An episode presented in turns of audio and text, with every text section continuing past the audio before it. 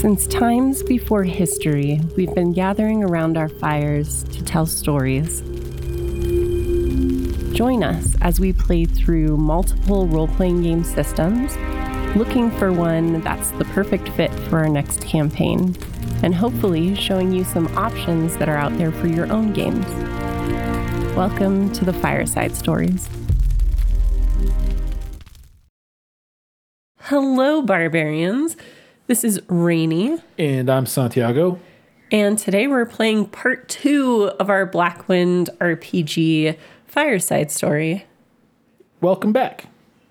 So, last time in our playthrough of Space Blood Arena, Solto was purchased by a gladiator school on Siri Prime, went through training, and was set against one of his training mates for the final test to determine if he would be granted status as a gladiator of the School of the Falcon.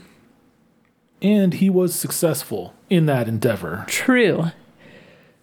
So, um, joining the gladiators in sort of their common area, he learned a bit about what was going on with the school and with sort of the political climate in general, and learned that shortly they would be set against the gladiators from the School of the Eagle because Lenzel is interested in testing his new lineup of gladiators. Yeah, and interestingly enough, Alana was from the School of the Eagle. True. So that was pretty cool. A little bit of a twist. So, why don't you give people a heads up about Solto's voice? Okay, last time I didn't really prepare, and I like to do uh, a voice or an accent for each one of my characters. It helps me get into playing that character, but also allows uh, some easy differentiation between my speaking voice and the character speaking. And I didn't really prepare that, so I spent some time offline and came up with what I think would work.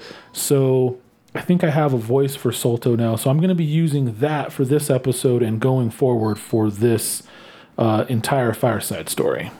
Just FYI.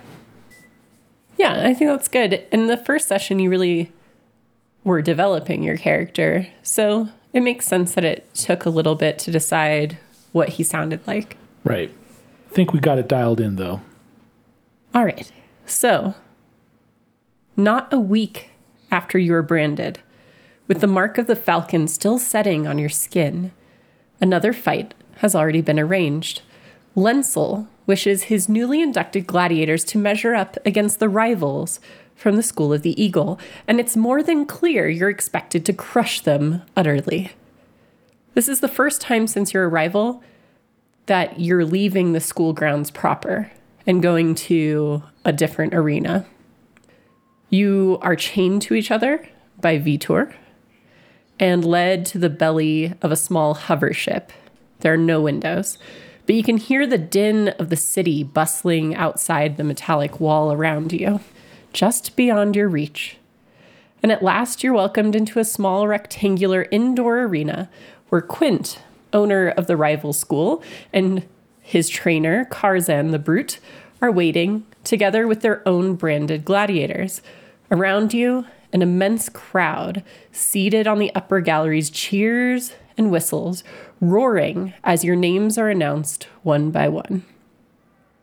So, as the crowd is screaming, there's a little bit of organization that's happening within the schools.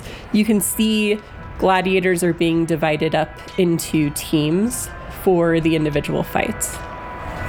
And what they are doing, because they are pitting you and your fellows as the new gladiators against the established gladiators of the School of the Eagle, of their champions.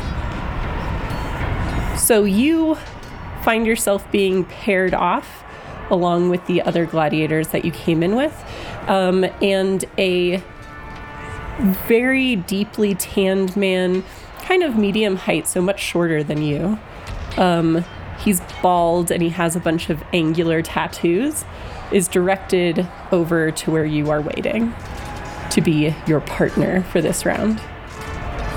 So I'm I'm paired off with uh, a, a large man with angular tattoos. Nope. No. I said he is medium height, so a lot shorter than you, bald, and decorated with odd angular tattoos. Bald man. Okay. Cool. Good. I'm glad I'm glad we recapped that. And as he looks up at you to prepare to be your fighting partner in this melee, he kind of bows slightly and he says, uh, Friend, I am Thonas of Aldebaran.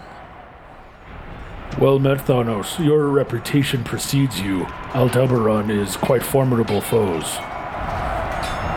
He says in his broken, um, common patois language, because um, th- that's the best that he can speak in this uh, in this language that he's recently picked up. And as the rest of the gladiators are paired off, it becomes clear that you and Thonas are going to be the last fighters in this arena circuit. Oh shit, we're the main event. Apparently so. That's pretty cool. I was not expecting to be a headliner so soon. For better or worse. Now, his name is Thonos. Thonas. Thonus. Okay. Like Thanos, but flipped around. Sure. So he he's gonna snap his fingers and increase the population of the universe by 50%. well, that's what happens when he takes his armor off. Okay. Just kidding. or I guess it's like Thomas with an N. Yeah, sort of. Yeah. It's like Thomas with an N. Thonus. And Vitor comes around with your weapons. You guys already have your preferred armor on. Why don't you let us know a little bit about what Solto would have requested for his armor? Ah, yes. Now, Solto is a dex based fighter. So he is quick and multi strikey and very targeted and very hard to nail down. But he is also all about um, redirecting your opponent's force and also um, dealing with incoming attacks and tackles and stuff like that with throws and dodges and that sort of thing. So his armor is going to be very light, very minimal, favoring um, movement and speed and quickness over um, heavy armored, you know, tanky sort of, uh, traditionally tanky sort of stuff.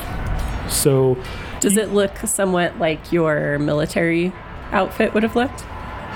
Yes, I would say that uh, it it would look like that, where it would be um, trousers with utilitarian pockets uh, that taper down and, and are sort of fitted and go into some rugged but light boots that are about ankle height and for the uh, the chest piece. No normally he would have um, like a chest rig that would carry various uh, implements and technology and weapons and so on. But here he only has his two weapons. So really he, he would just have more of um, an armored sort of um, harness almost in true gladiator fashion with like the one shoulder uh, armored up that for his offhand shoulder and maybe some more um, gosh what do they call it? The bracers you know on the forearm and the glove.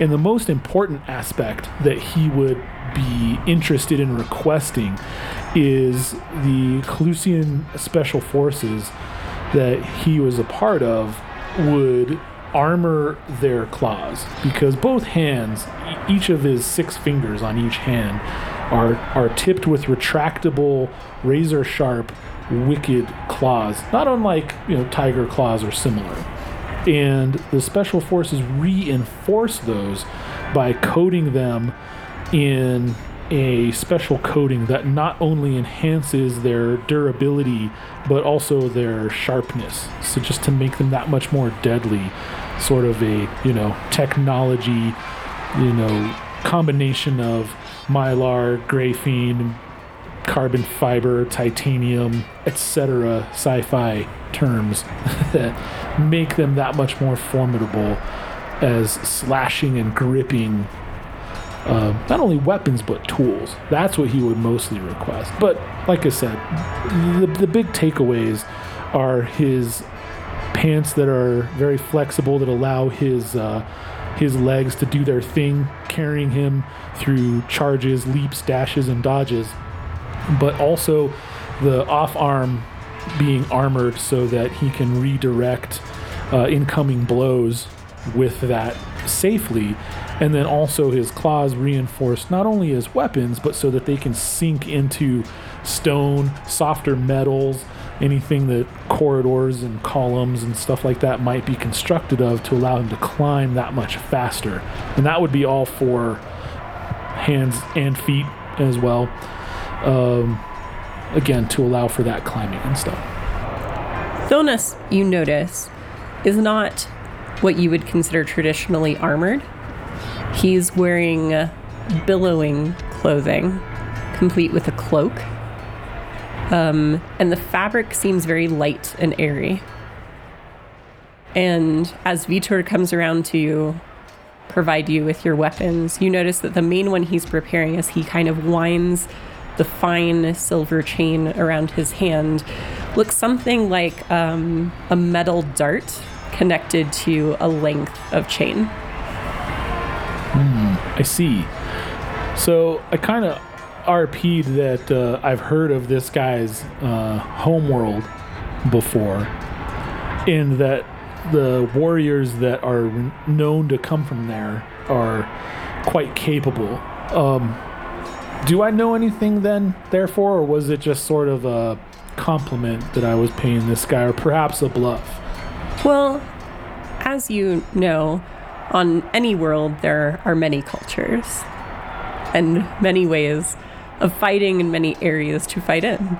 True. Um, but based on his dress and his weapon of choice, you would place him among um, the relatively famous desert nomads of that region who are known to be able to strike like scorpions from a distance and move very quickly and in a way that makes it difficult to place the exact location of their nimble bodies. Hmm. Okay. So already trying to come up with a battle plan since I have to fight this guy. Well, you're fighting with him. You guys are teamed up. Oh, I'm fighting with this guy. Yep, so they're pairing two inexperienced gladiators to fight one of the champions from the School of the Eagle. Okay. So this guy's from my same school. Yes. We're both Falcons. Yes. But okay, yeah, good to know this guy this guy's going to be my teammate. Yes. Good thing I was nice to him. The new Falcon gladiators are being paired up and are facing off against established champions of the School of the Eagle. Lenzel is intent on testing his new gladiators against a rival school. And so you notice he like tucks a few darts not connected to chains into various folds of the fabric of his clothing. And he's wearing what look like very lightweight sort of sandals that are strapped securely to his feet. That's cool. So I also am wearing what would seem to be sandals. They're just more like um, ankle wraps, but with like a reinforced bottom, sort of a half boot sort of deal, because your toes have to be able to stick out to be able to grab onto things and your claws to extend for kicking attacks, but also mostly for climbing and so on. So as you and Thonus wait at the end of the line for the School of the Falcon, you see the first group go up. The first pair of your fellows moves out into the arena to face off against the first champion from the School of the Eagle. You can see their opponent is a short, stocky, but otherwise ordinary looking man, a man who would look absolutely unassuming if it wasn't for the maddened way he stares back at his opponents from the other side of the arena. He's holding two glowing short swords, one in each hand. The fight that ensues is a relatively straightforward one from your vantage point. Um, the opponent from the School of the Eagle is relying on brute strength and large swings from either of his weapons to try to take down his opponents. And your fellows from the School of the Falcon are able to easily best him. And you do note that the fights do not seem to be fights to the death, they are to submission. Oh, that's a relief, actually. So as he is bested, the crowd roars. And the next champion from the School of the Eagle is brought out. And this one is a sallow, sickly looking man. And unlike the other gladiators, including those on your side, you see he's not really wearing any armor. He's wearing some basic underclothes. Hmm. And he's not carrying anything that you would recognize as a weapon, although you do see a strange star shaped metallic device in one of his hands. Uh oh. And two from the School of the Falcon approach. They bow to each other in the arena, and the fight is called. And you can see immediately that this one is going much differently than the last. The star shaped device seems to be some sort of thrown weapon that returns to his hand as part of the like apex of the launch. Oh shit, it's the guy from Kroll.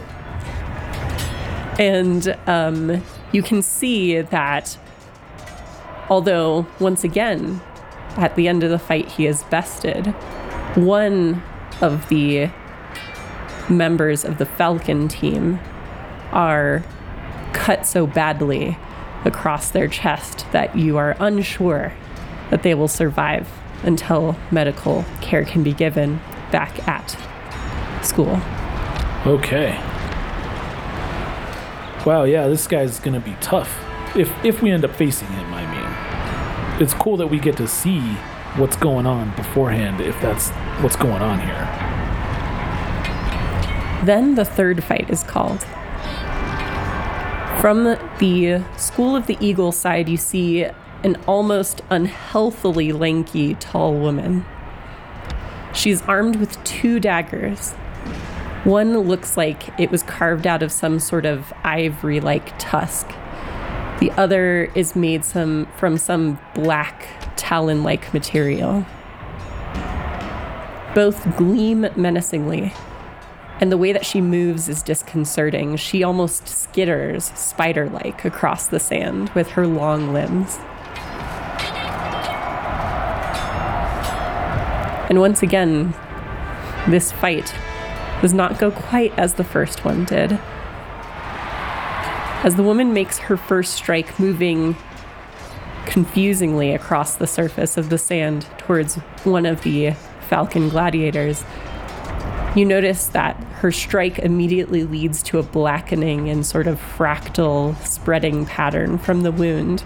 It's obvious that her weapons are poisoned. Wow. This lady's venomous. And this time, unlike the other fights, both gladiators from the School of the Falcon are defeated. And the woman is declared the victor the person calling the arena fight yells out her name, Ispa the Thief, and she kind of pops up from where she was, kind of four legged on the sand, and makes a languid sort of bow, and then moves back towards her school's side. It looks like, from what you're seeing, they started with their least champion and are increasing in prowess as they go. The fourth fight, the last fight before yours, You see from the side of the school of the eagle a man so pale, his skin almost glows against the golden sand of the arena. He's armed with a trident and a net. And he wears nothing but a spiky metallic harness and a tattered loincloth. And based on his weapons, the fighting style that he takes is very predictable. Entraps with his net, moves in to stab with his trident. Um, and this fight goes on for a long time with many wounds on both sides before the fight is called. And he is successfully defeated by your friends in the School of the Falcon. Although no lives are lost on either side, and they bow to each other most respectably before they leave the arena floor. And then it is your turn to move out onto the stand, or sorry, and then it is your turn to move out onto the sand with Thonus. Okay. And you see almost not anxiously, but a sort of a tick that he has is to unwind and rewind the chain from his weapon around his hand. Okay. So, as Solto engages in his pre fight ritual of kneeling to get a handful of the arena sand and consider his upcoming bout while he lets it drain through his fingers and then dry washing his hands with the sand as the rest of it runs out. He'll flex and extend his claws and retract them while he discusses the strategy, the general strategy, because we don't know who we're fighting right now, right? Is that is that true?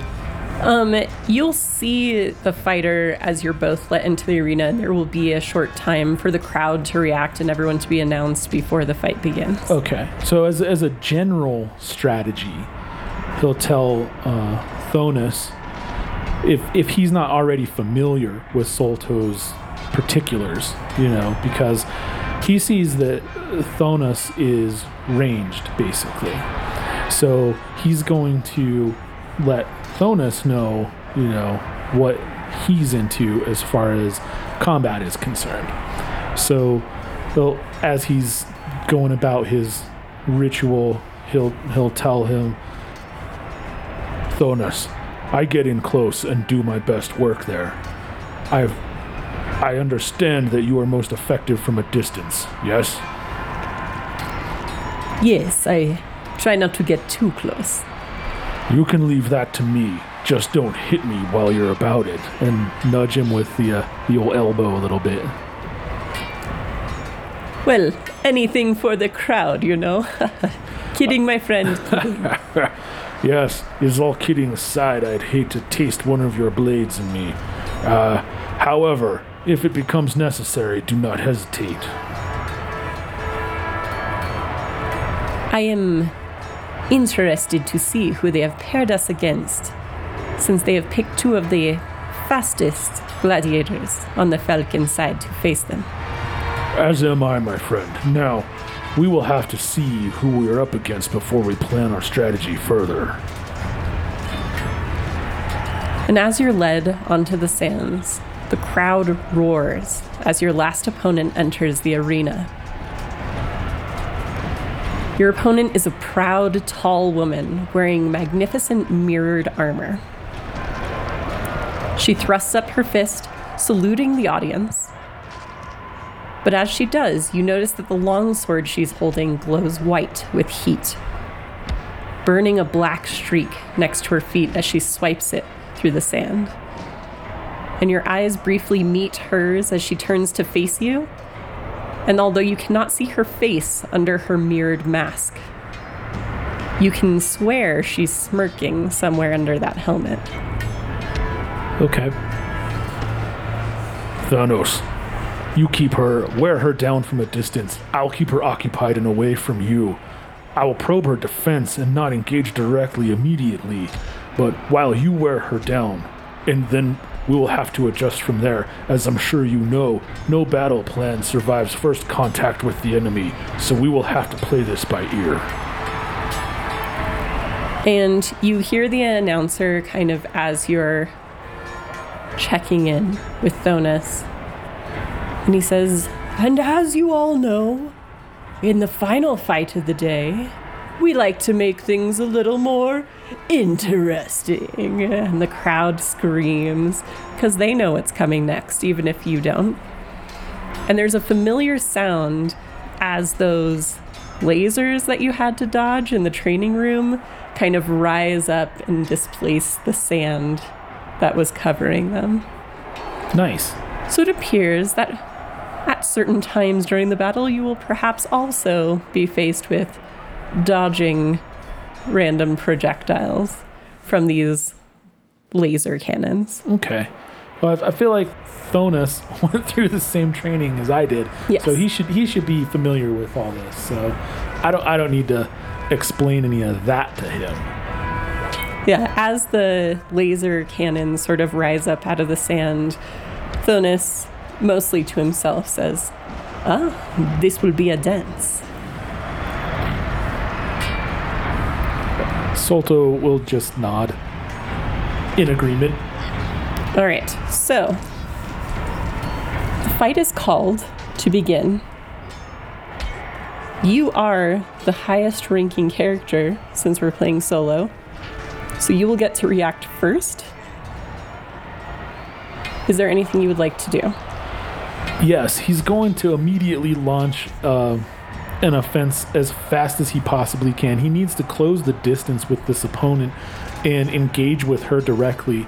Um, but he wants to do so in a harrying sort of way. He doesn't want to engage in a sort of melee kind of thing. He doesn't understand the properties of her weapon so far, and it seems to have seared the sand when she made her little flourish. So it could be that I might not even be able to block this weapon if she's, you know, armed with some kind of lightsaber or, something like that. So bearing that in mind, I'm going to go for a ninja style attack in terms of dashing not only up to but not stopping going past her and making a strike before rounding and coming back i'm going to rely on my speed to try and harry her and hold her attention so that she's not able to attack thonus I think that's fair.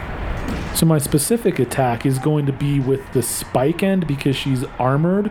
I'm going to see if the spike end of my axe can breach her armor, and I'm going to go for something quick and low, maybe like the calf or something like that, to see if I can puncture that armor. You know, right at the right at the juncture of the the, the back of the knee as a vulnerable spot in the armor. See if I can get through it. All right, I would say for that attack, we'll make it moderate on the first hit. You're moving first. She hasn't attacked with her weapon yet. You're just trying to kind of breach her initial defenses. Yeah. So I need you to roll a four or lower. Oh, okay. I'll see if I can roll a four or lower. I rolled a one. Huzzah! All right. So she is going to.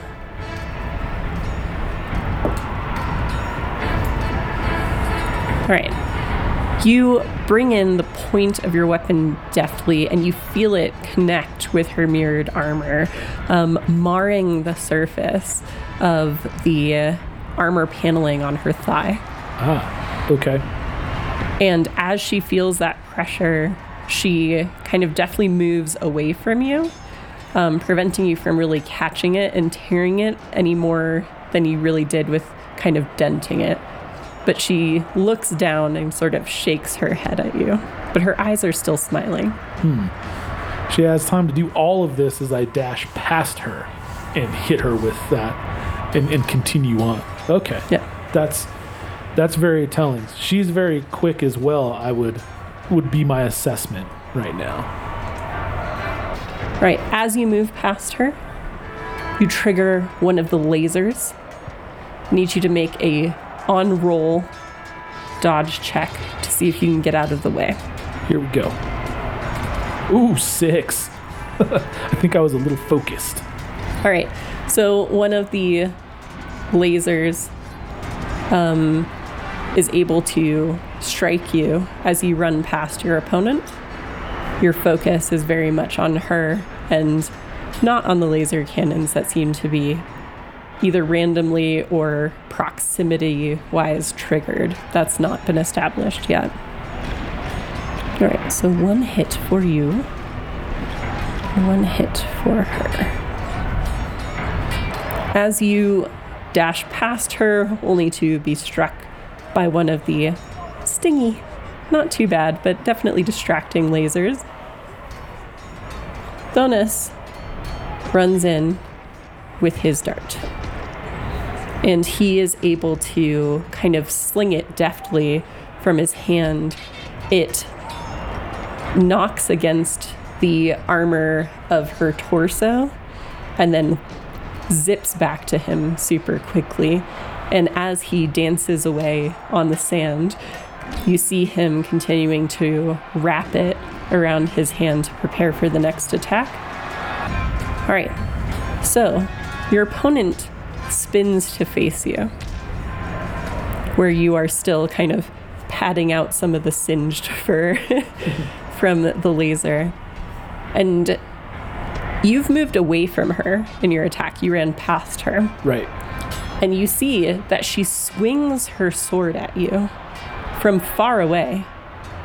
And this sort of energy is unleashed from the weapon and it flies towards you.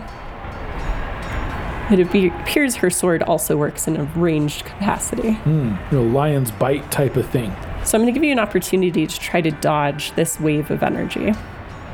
Okay. So we're going to go with an on roll dodge again, much like the laser, except this time it's an oncoming uh, energy sword range strike. Two. All right.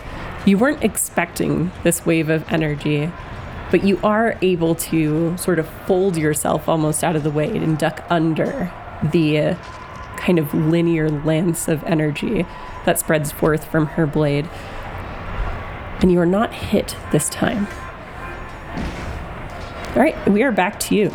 Okay.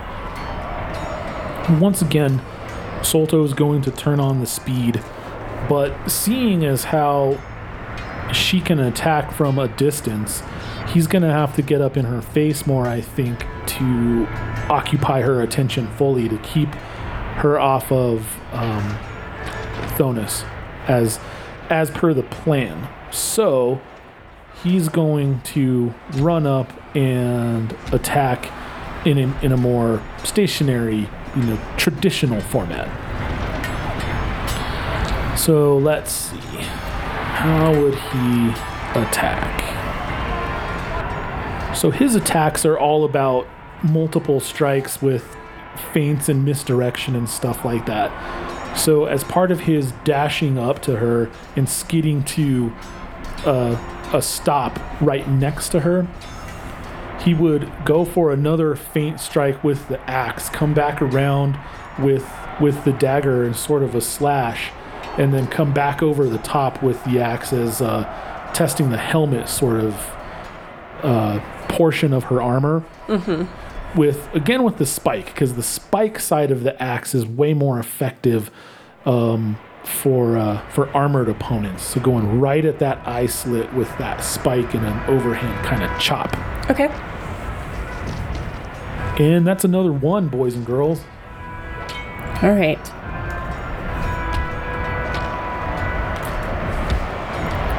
So, with your attack, you're able to get inside her blade range and work to render, because you were going for the helmet, right? Yes.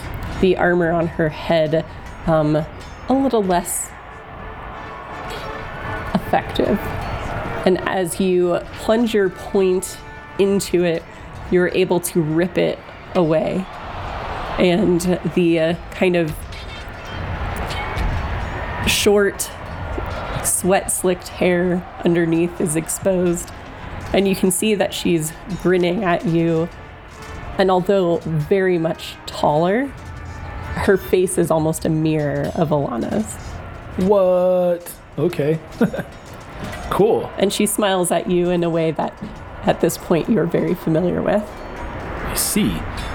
Sister, mother, something like that, auntie. Who knows? Clone. I don't know. And as the helmet tumbles away, kind of reflecting light in various directions, one of the laser cannons goes off, and the distracted Thonus, watching all of this unfold, is struck. And taking advantage of this sort of distraction that's occurring, you see the woman gladiator come bend backwards away from you and slash her blade kind of in a circle behind her, sending a blast of energy towards Thonus and knocking him down in the sand. Nice. The o- overhead kind of combing her hair back sort of motion Yeah. as she strikes out with her ranged sword. Awesome. All right. And she laughs as she regains her composure and sort of hops back away from you on the sand. Go ahead.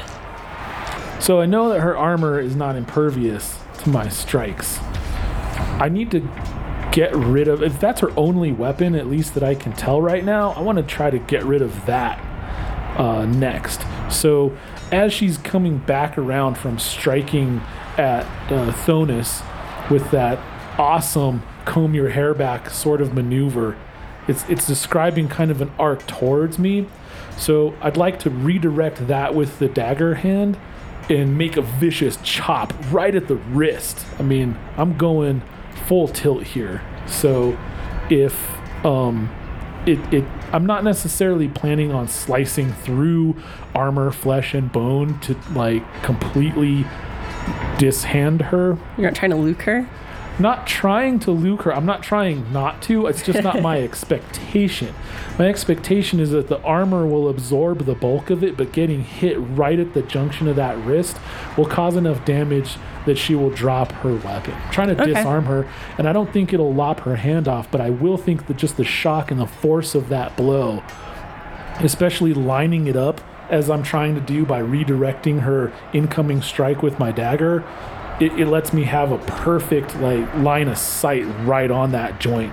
And I just think the shock from it will uh, be enough to numb her hand, if not break her wrist or both, and and have her drop her sword and not be able to wield it with that hand is what I'm going for. Okay.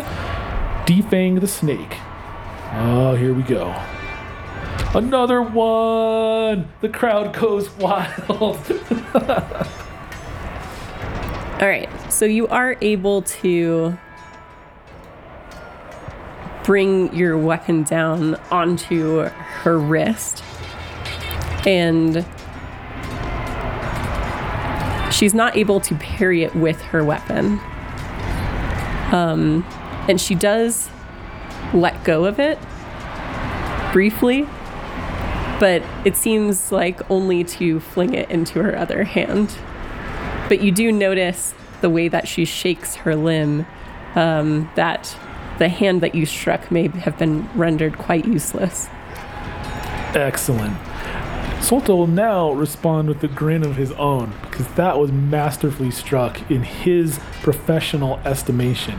So she's been grinning the whole time. He's also going to grin at her as well. Like, you're not the only one who's a professional at this, lady. She smiles back at you. Nice. And over the din of the crowd, you can actually hear, because she's trying to interact with you a bit, she says, Now it's just the two of us. Wait, what? Because Thonus was kind of knocked out in the sand. oh, he didn't just get knocked down. Yeah. He's actually like, okay. Yeah, you haven't seen him get back up. He's he's sawing some logs. Okay. Wow. Fair enough. All right. And it is her turn. Yes, it is. All right. She uh, strikes out at you, now offhand, with her blade, and does so deftly. Would you like to try to parry or dodge it or anything like that? I'm absolutely going to try to parry it. um, Okay. That's it, up close like this. It's it's less about dodge and it's more about redirecting those incoming things to expose an advantage for a counter strike. Sure. So that's definitely what he's going to try to do. Okay. Go ahead. All right. So um, I am a little confused though. This is still defensive. So this doesn't But it's with your weapon. true. So, I feel like that's what makes it your specialty or not. Got it. And you, you are, from a certain point of view, attacking their incoming attack. You're not doing a force on force, you know, classical sword fight from the movies, like ching ching kind of block. Right. You know, but you are doing a, you know, whatever angle is, you're arcing in behind it and redirecting it away from you. Right. So it is kind of an attack. All right, cool. Let's see what happens. Can we get another one? No, but we can get a two. All right. So you bring up your weapon in time to deflect her blade. What you notice is as your blade touches hers, the white hot blade that she holds starts to bite into and melt into your own weapon. Not entirely unexpected. So this is not catching Solto by surprise.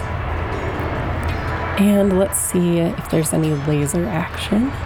Lasers. No lasers this time. Oh, Sorry. All right.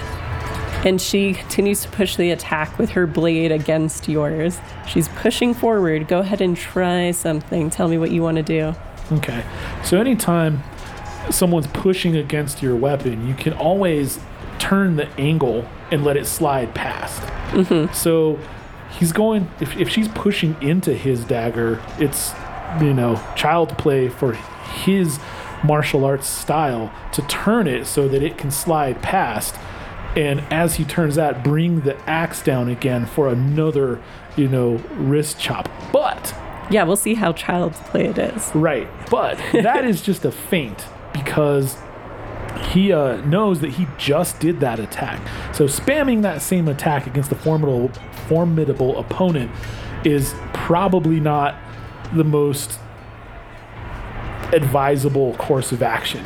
That's just a feint. What he's really going to do is throw a vicious elbow right into her freaking nose. nice. All right, go for it. Ooh, three. Coming up in the world, not in a good way. So you turn the blade, and she turns with you and is able to bring her blade across your chest. Uh oh. and there is a searing pain as you feel it burn in. Um, but then once again, she hops away, gives you like a slight bow as she wants this fight to continue. Wow, my first two nipples are neatly bisected. All right, let's see. No lasers still. All right, what would you like to do? So she she danced away from me a little bit, quite nimbly. Yeah, you've both been kind of hit by the other a couple of times at this point. Um, but you're the battle is still on at this point. So I threw a, I threw a vicious, uh, supposedly unexpected elbow, and as she turned with my blade turning and hit me instead, that kind of whiffed. I'm guessing. Yeah. is what happened. Your roll Okay. is insufficient. No, that's that's fine. I just I just want to you know recap of where we ended up, and, and then after that she danced away. Yep. So She's like kind of giving you a chance to to recover and, and come at her, bro. oh, okay, cool. Well, Solto is going to completely ignore his wound. It, it's sort of ingrained in them that you keep fighting until you're incapable of doing so. Because if you think you can't continue, you're probably wrong, but your brain's going to think that you're right. So it just disregards that and registers um, the data as damage and pain, but he's really schooled in ignoring such things as a as a warrior of prowess. So he is going to really turn on the speed now. I think heretofore we haven't really seen what Calusian special forces are capable of in terms of speed. When these guys want to move, it is like freaking terrifying. So he's going to sprint at her as fast as he possibly can. And unlike before, where it's run past, he's going to try something new at this point and go for like a leg sweep type of kick to see if he can knock her prone. Okay. And here we go. One. All right. As you begin to move towards her, you can see her start to try to weave her blade defensively, but she's not fast enough. Not for the true speed of the Calusian Special Forces.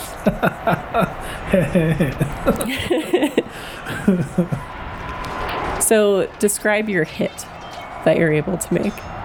So it's pretty pretty awesome that the way that their biology works, they're very cat-like, super flexible. It's almost like they're they have no bones. Their bones are extremely strong and capable of withstanding and imparting tremendous force.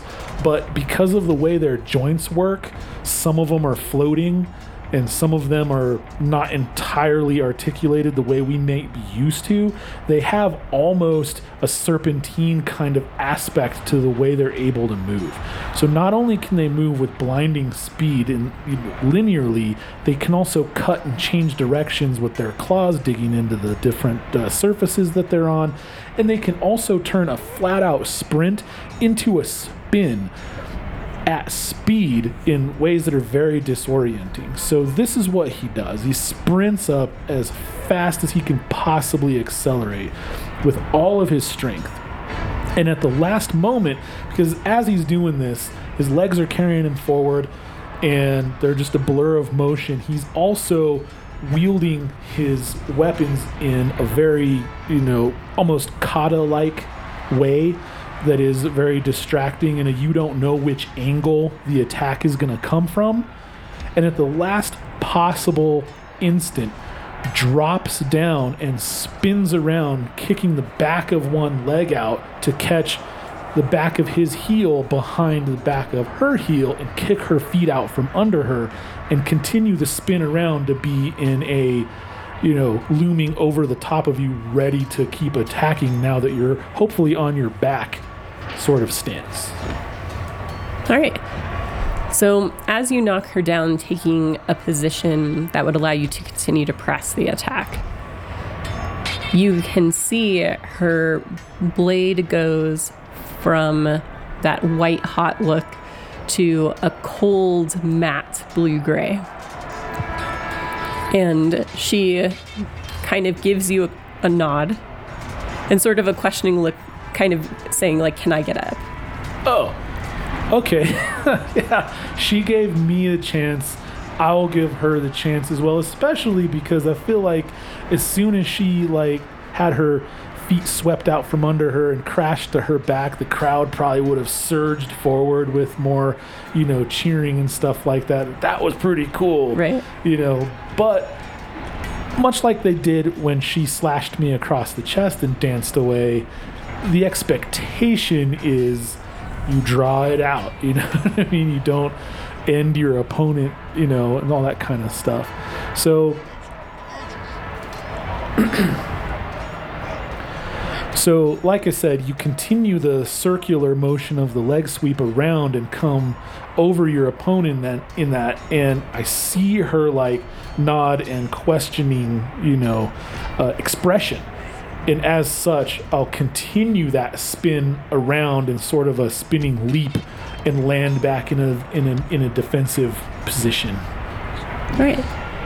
And as you kind of leap back, landing in your very exciting fashion for the crowd, um, you see that she kind of moves slowly to her feet with her weapon at her side, um, takes one step back and bows to you while laughing. Um, and she calls out to you and she says, We're fighting new gladiators. They told me I'd only earn a stripe today if I defeated both of you. And I can tell you honestly, champion, I don't think I could beat both of you today. But I've left my mark. Hopefully, we will meet again. And she bows once more and turns and walks away from you towards the eagle side of the arena. And the crowd screams at your victory. Okay. And you notice, as all that is going on, that on your slave collar, there is now a shimmering red ring signaling your first true victory as a gladiator. Oh, nice. Maybe that's what she meant by a stripe or a mark or what have you. That she'd only get a stripe if if she beat us both. Mm-hmm. Yeah, that's probably what she's talking about. that's freaking cool. Okay, that's good. I'm glad. I'm glad I was able to not, you know, murder her because I would have felt bad about that. I genuinely would have felt bad. Honestly, there may have been tears. And you see an underling, really little more than a child, run out into the sand to grab her dented helmet and bring it back for her. Okay. And it appears the fight is over. And you can tell as you walk back to your side, those that won their fights, some of them do not sport the stripe that you now do on their collars.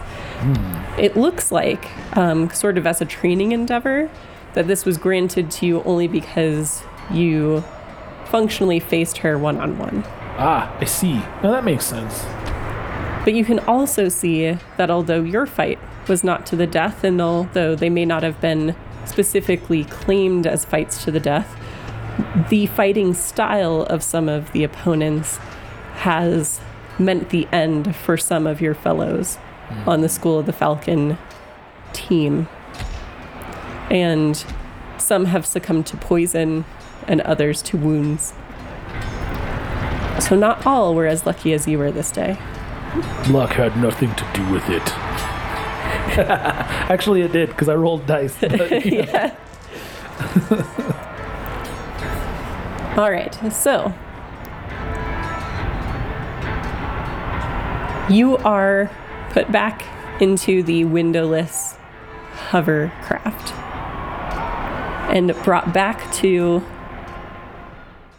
your own home arena. There, those of you that are injured but still living are brought into a room for medical attention. And here, for the first time, you meet who you've been told about previously the woman Madeline. Oh, Lenzel's daughter. Yes. Who, along with the other medical staff of the uh, gladiator school, moves in to assess and treat wounds.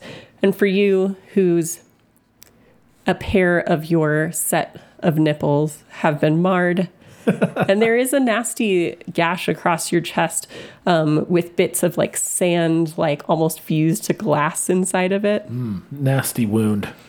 Um, and so she moves towards you to kind of start cleaning it out and apply a poultice. And she's extraordinarily beautiful. Um, and as she works to heal you, um, she smiles um, and she says, So, how was it out there? Your first time in the real arena, right? True, but I am no stranger to combat. It was about par for the course, although the laser turrets were quite a surprise. The crowd did seem to love it, though. I Yeah. seem to be warming to my role as a gladiator a little bit, so understanding the dynamic that it's it's entertainment. So I, I kind of am I'm getting on board with that.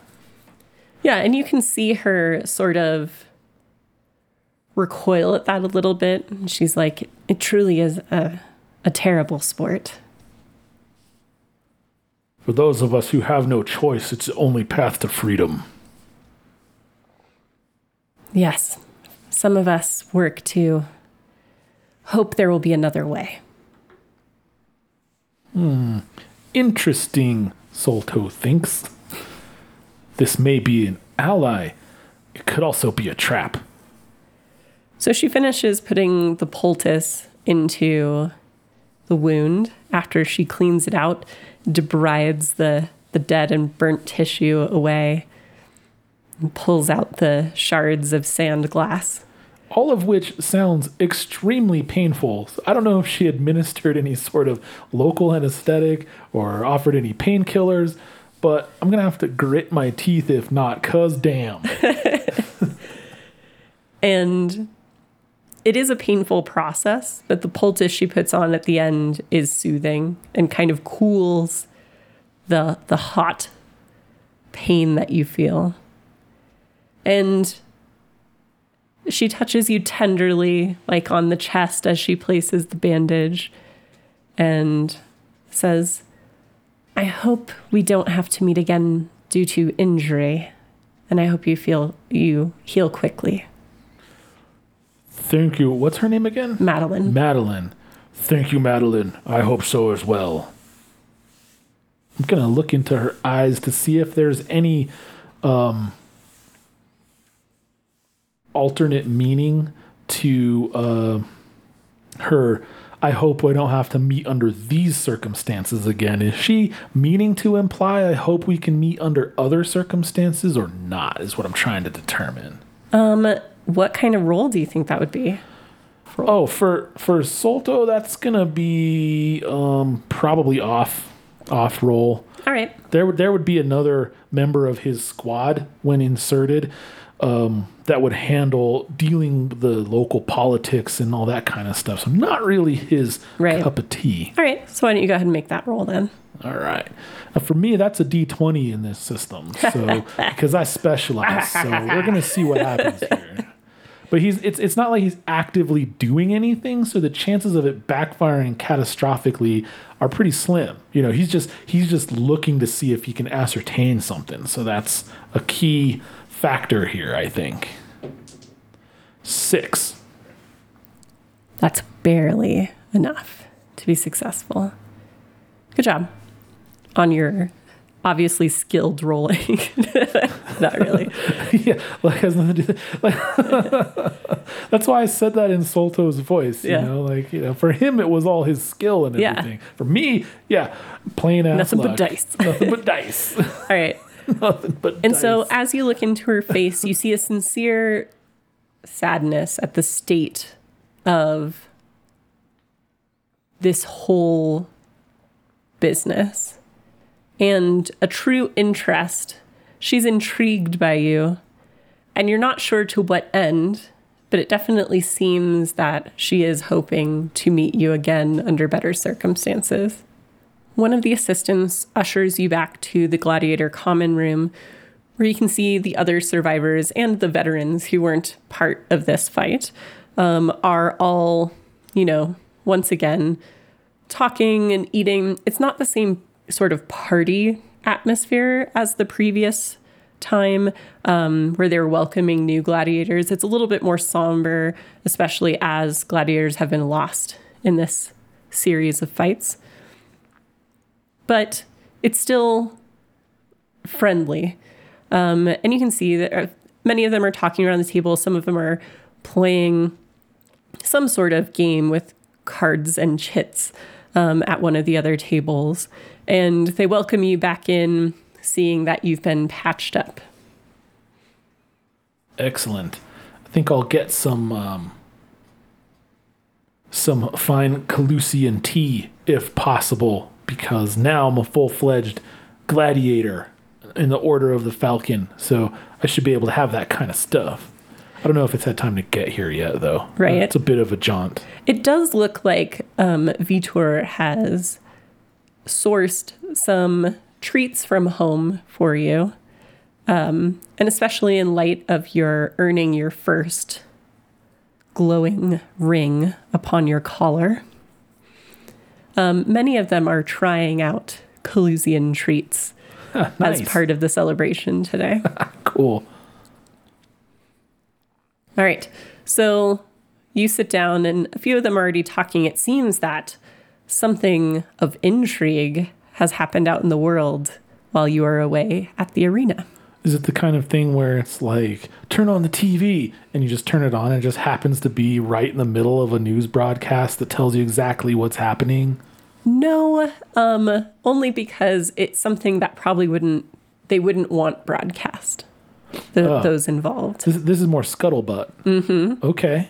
And so, once again, um, as it was on the previous occasion, it's the large, really barbarian looking woman with red hair and red eyes who kind of looks up at you and kind of loops you in on what they were talking about. And she says, Rumor has it the resistance made an attempt to assassinate Turg. Turg the Stranger. Emperor Turg. Got it. Okay. Yes. They failed, of course. They always do. But many who organized the assassination attempt, it seems, were caught and Traxu tortured and killed them. Despite this horror, it seems none of them talked. I heard that one of them even had poison in a fake tooth that they used rather than betraying their comrades. Well, Solto will. Uh, he's standing there. He's got his uh, tea in, in one hand, and he'll he'll make a fist and thump it against his, you know, chest in a, a sign of respect, and sort of wince because he forgot that he sustained a slash there recently as he does it. And then, you know, some of the fellows look up at you. So, how is your wound? He has his hand there already, kind of rubbing at it and wincing. I've sustained worse. Did uh you meet Madeline this time? Indeed, I did. I have her to thank for this handiwork as he gestures to the poulticed and bandaged slash a- across the breadth of his chest. Some say that she seems more absent minded lately. I think she's been fighting with her father. But some are saying that she's upset by the this going on with the resistance. Although no one can say for sure if she has any real ties. She did seem mostly sad.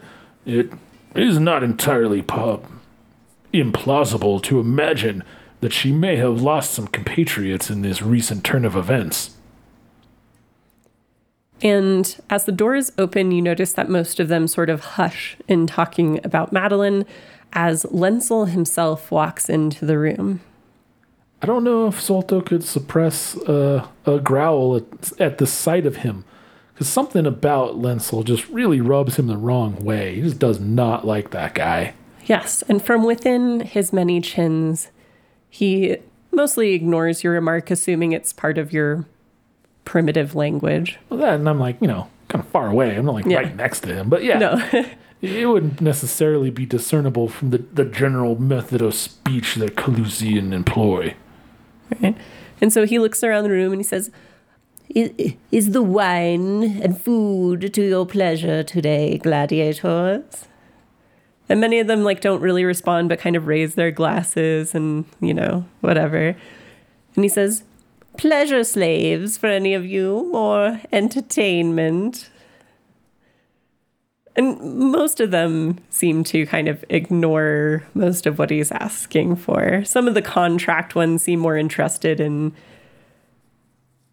you know, dealing with him, but definitely the others who wear collars like you do are mostly disinterested in what he has to offer. So, you know how sometimes you'll pet a cat along its back and you can see a wave of their skin going along behind your hand and that translates into a wave of their fur.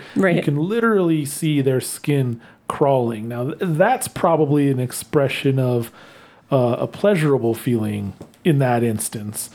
But for Solto, he can't suppress a skin crawling like his skin literally crawls and and and this just line of fur waves and ripples down his whole body.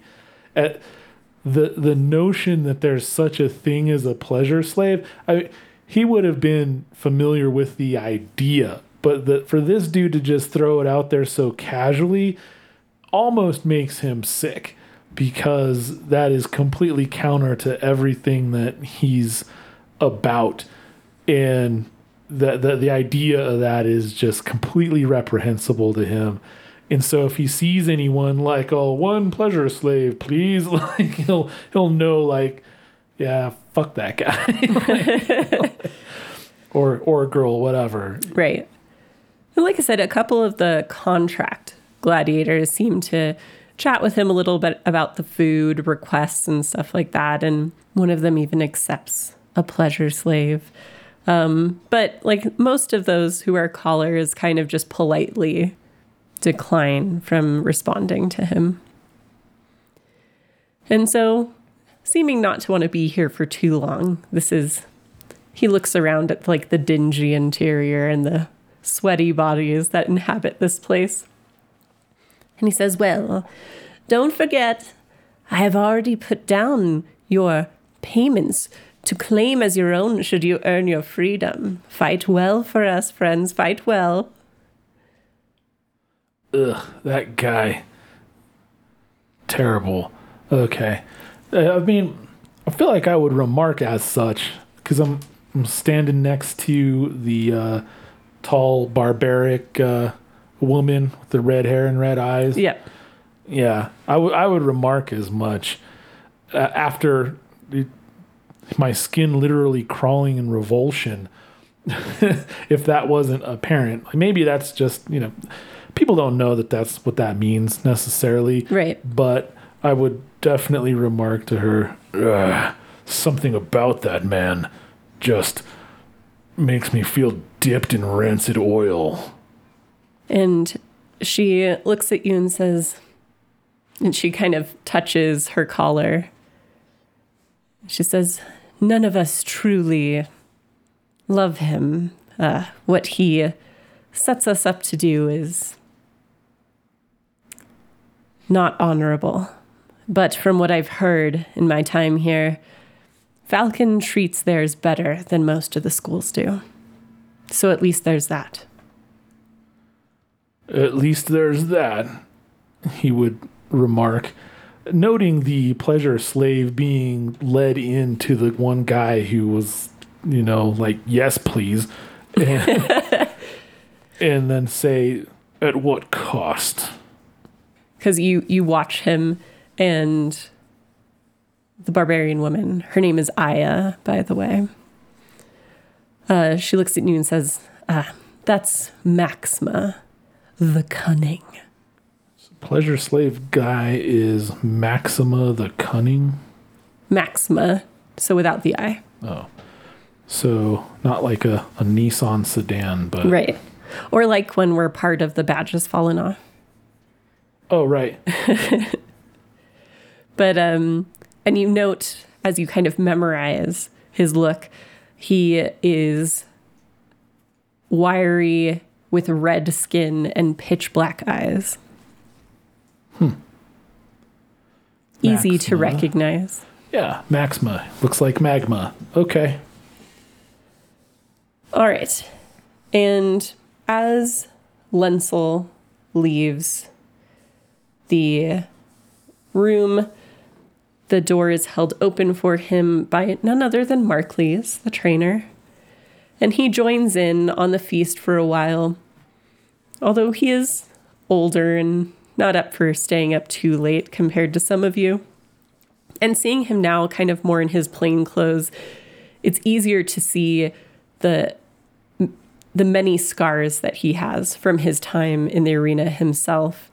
Um, and so, as he prepares to leave the room, he asks you all to please raise your cups once for those who were slain today, by you or otherwise. Remember them always. Hmm. It is very solemn. Yes. So Solto will draw himself up to his full height, which is a sign of respect in his culture, and bow his head and raise his glass high, or teacup, what have you. And there's no one who doesn't raise their glass, but you notice that the ones in collars do it more earnestly, it seems, than the contract gladiators. And Markleys excuses himself and retires for the evening. And the other gladiators tell you usually there's a bit of a rest and before you'll be asked to go in the arena again. Although with this last battle against School of the Eagle, that didn't really happen. It was less than a week. So we'll see what Lenzel is up to.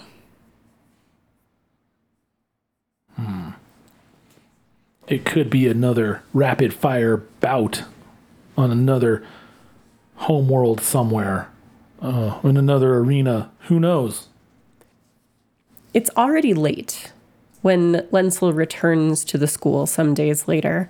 He's accompanied by a noble with fine facial features that betray a dissolute life.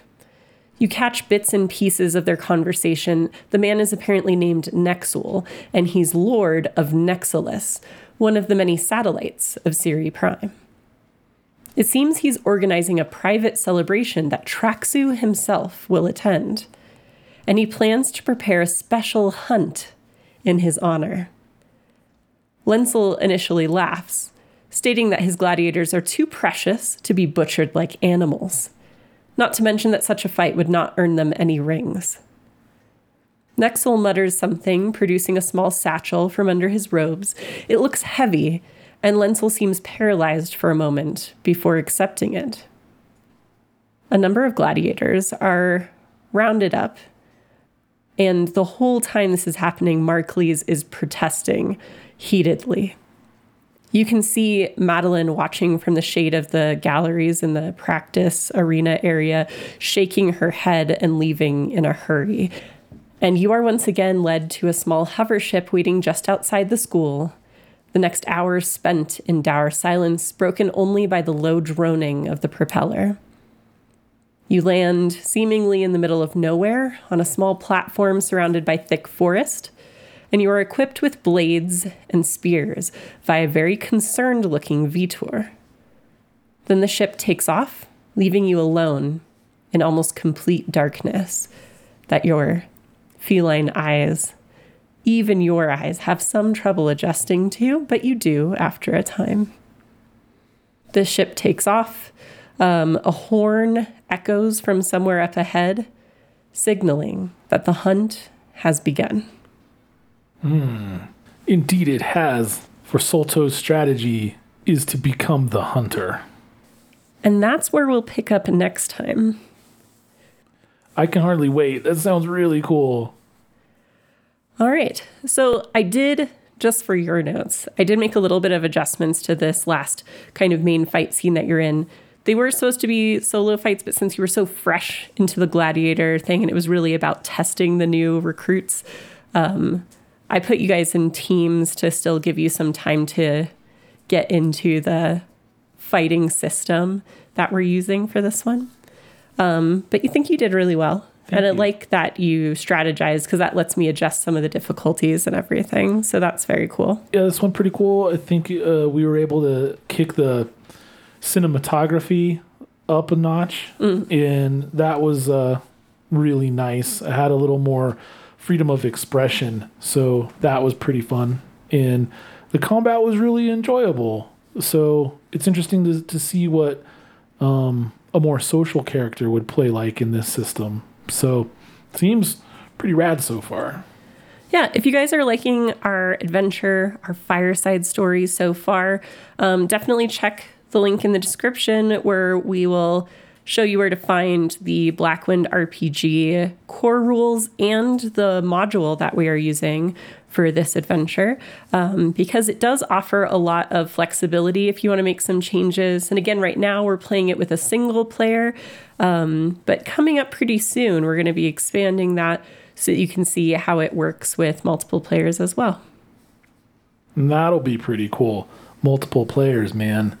Huh, let a player play. but yeah, um, if you don't want to check the links, you can also go to drivethrurpg.com and search for Blackwind RPG and find it there.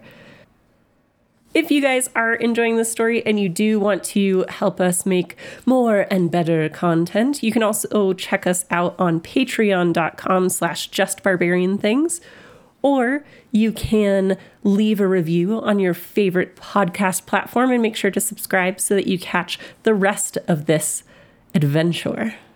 Yeah, leaving a review is free and it really helps us out a lot. So, win, lose, or draw, let us know what you think. We'd love to hear from you. And if you just want to let us know that you're listening or otherwise engage with us on the interwebs, again, this is Rainy, and you can find me on Twitter at Barbarian Rainy. I'm Santiago. You can catch up with me at Rangugiri. And again, those links to our social medias are also in the description if you want to check it out. So until next time, when we take up the hunt, spend your rage wisely. I mean, or don't. You have shiny armor and a lightsaber. What's the worst that could happen?